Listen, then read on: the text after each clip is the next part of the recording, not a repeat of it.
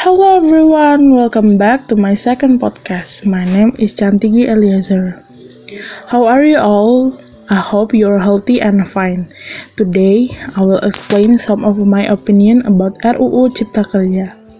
First of all, what is RUU Cipta Kerja? Have you guys heard about this before?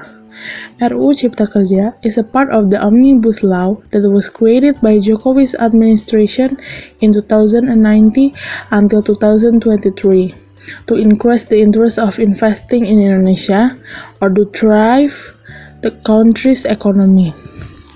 Prior to February 2020, this bill was known as RUU Cipta Lapangan Kerja or RUU Cilaka.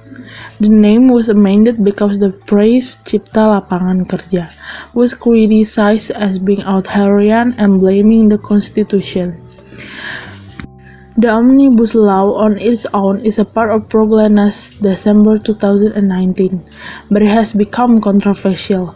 Although RUU Cipta Kerja is aimed to make it easier for entrepreneurs to invest in Indonesia, this bill also undermines the rights of labor and workers and why RUU Cipta Kerja was a problem. First, it contradicts with Pancasila, especially the first principle, social justice for the entire people of Indonesia. Second, RUU Cipta Kerja conflicts and has an impact on at least 70 laws. Example, Law 13 of 2013, concerning the labor force. Third, RUU Cipta Kerja does not reflect a democratic country because of the lack of involvement from the people in the decision-making process, which was done behind closed door and in a hasty manner. 4. It contradicts the 1945 Constitution, which states the economy mechanism is based on the principle of kinship. RUU Cipta Kerja also give room for extreme capitalism, a principle that conflict with the basic of kinship. Then the next discussion, whether it is useful for millennial workers or not. The answer can be two different points of view. The first is positive impact. Number one, if encourage advancement for the country economy or increase employment because entrepreneur will be able to invest easily.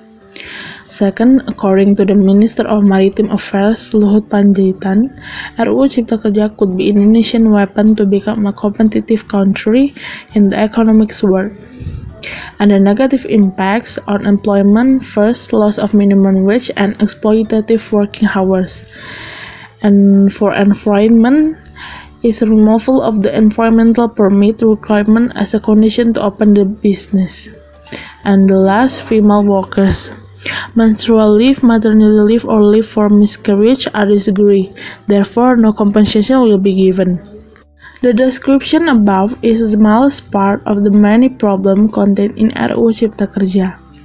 Of course, every RUU proposed must be in accordance with the interests of the people as a legal principle of salus publica suprema lex, or the interests of the people are above all everything, is included in the above statute. However, a basic question arises, RUU Cipta Kerja for whom? Of course, the one who can answer that is RUU Cipta Kerja itself, with all its crucial subthemes. Do not let RUU Cipta Kerja only be formed from the interests of certain groups and neglect the interests of the Indonesian people as the highest holder of sovereignty in this insular country.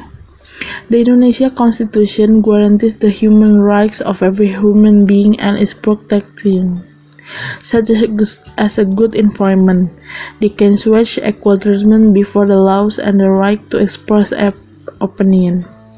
All this must be granted by state.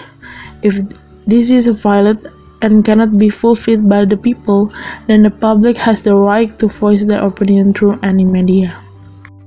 Based on some of the explanation above, I can conclude that RUU Cipta Kerja has a tendency that can cause new problem in society. So before it is passed, it must be truly reviewed and pay attention to every general viewpoints because a good law must be in accordance with the society and of course progressive. Apart from that, there is still misunderstanding of the hierarchy of the laws and regulation in RUU Cipta Kerja. Therefore, RUU Cipta Kerja is must be revised starting from the very basic so as not to cause conflict of norms and violate people human rights. Okay, that's my opinion about the discussion in this time. Hopefully is it is useful for all of you guys. Thank you for your listening. Sorry if any of my words are not pleasant in your heart. See you again in my next podcast. Goodbye, all.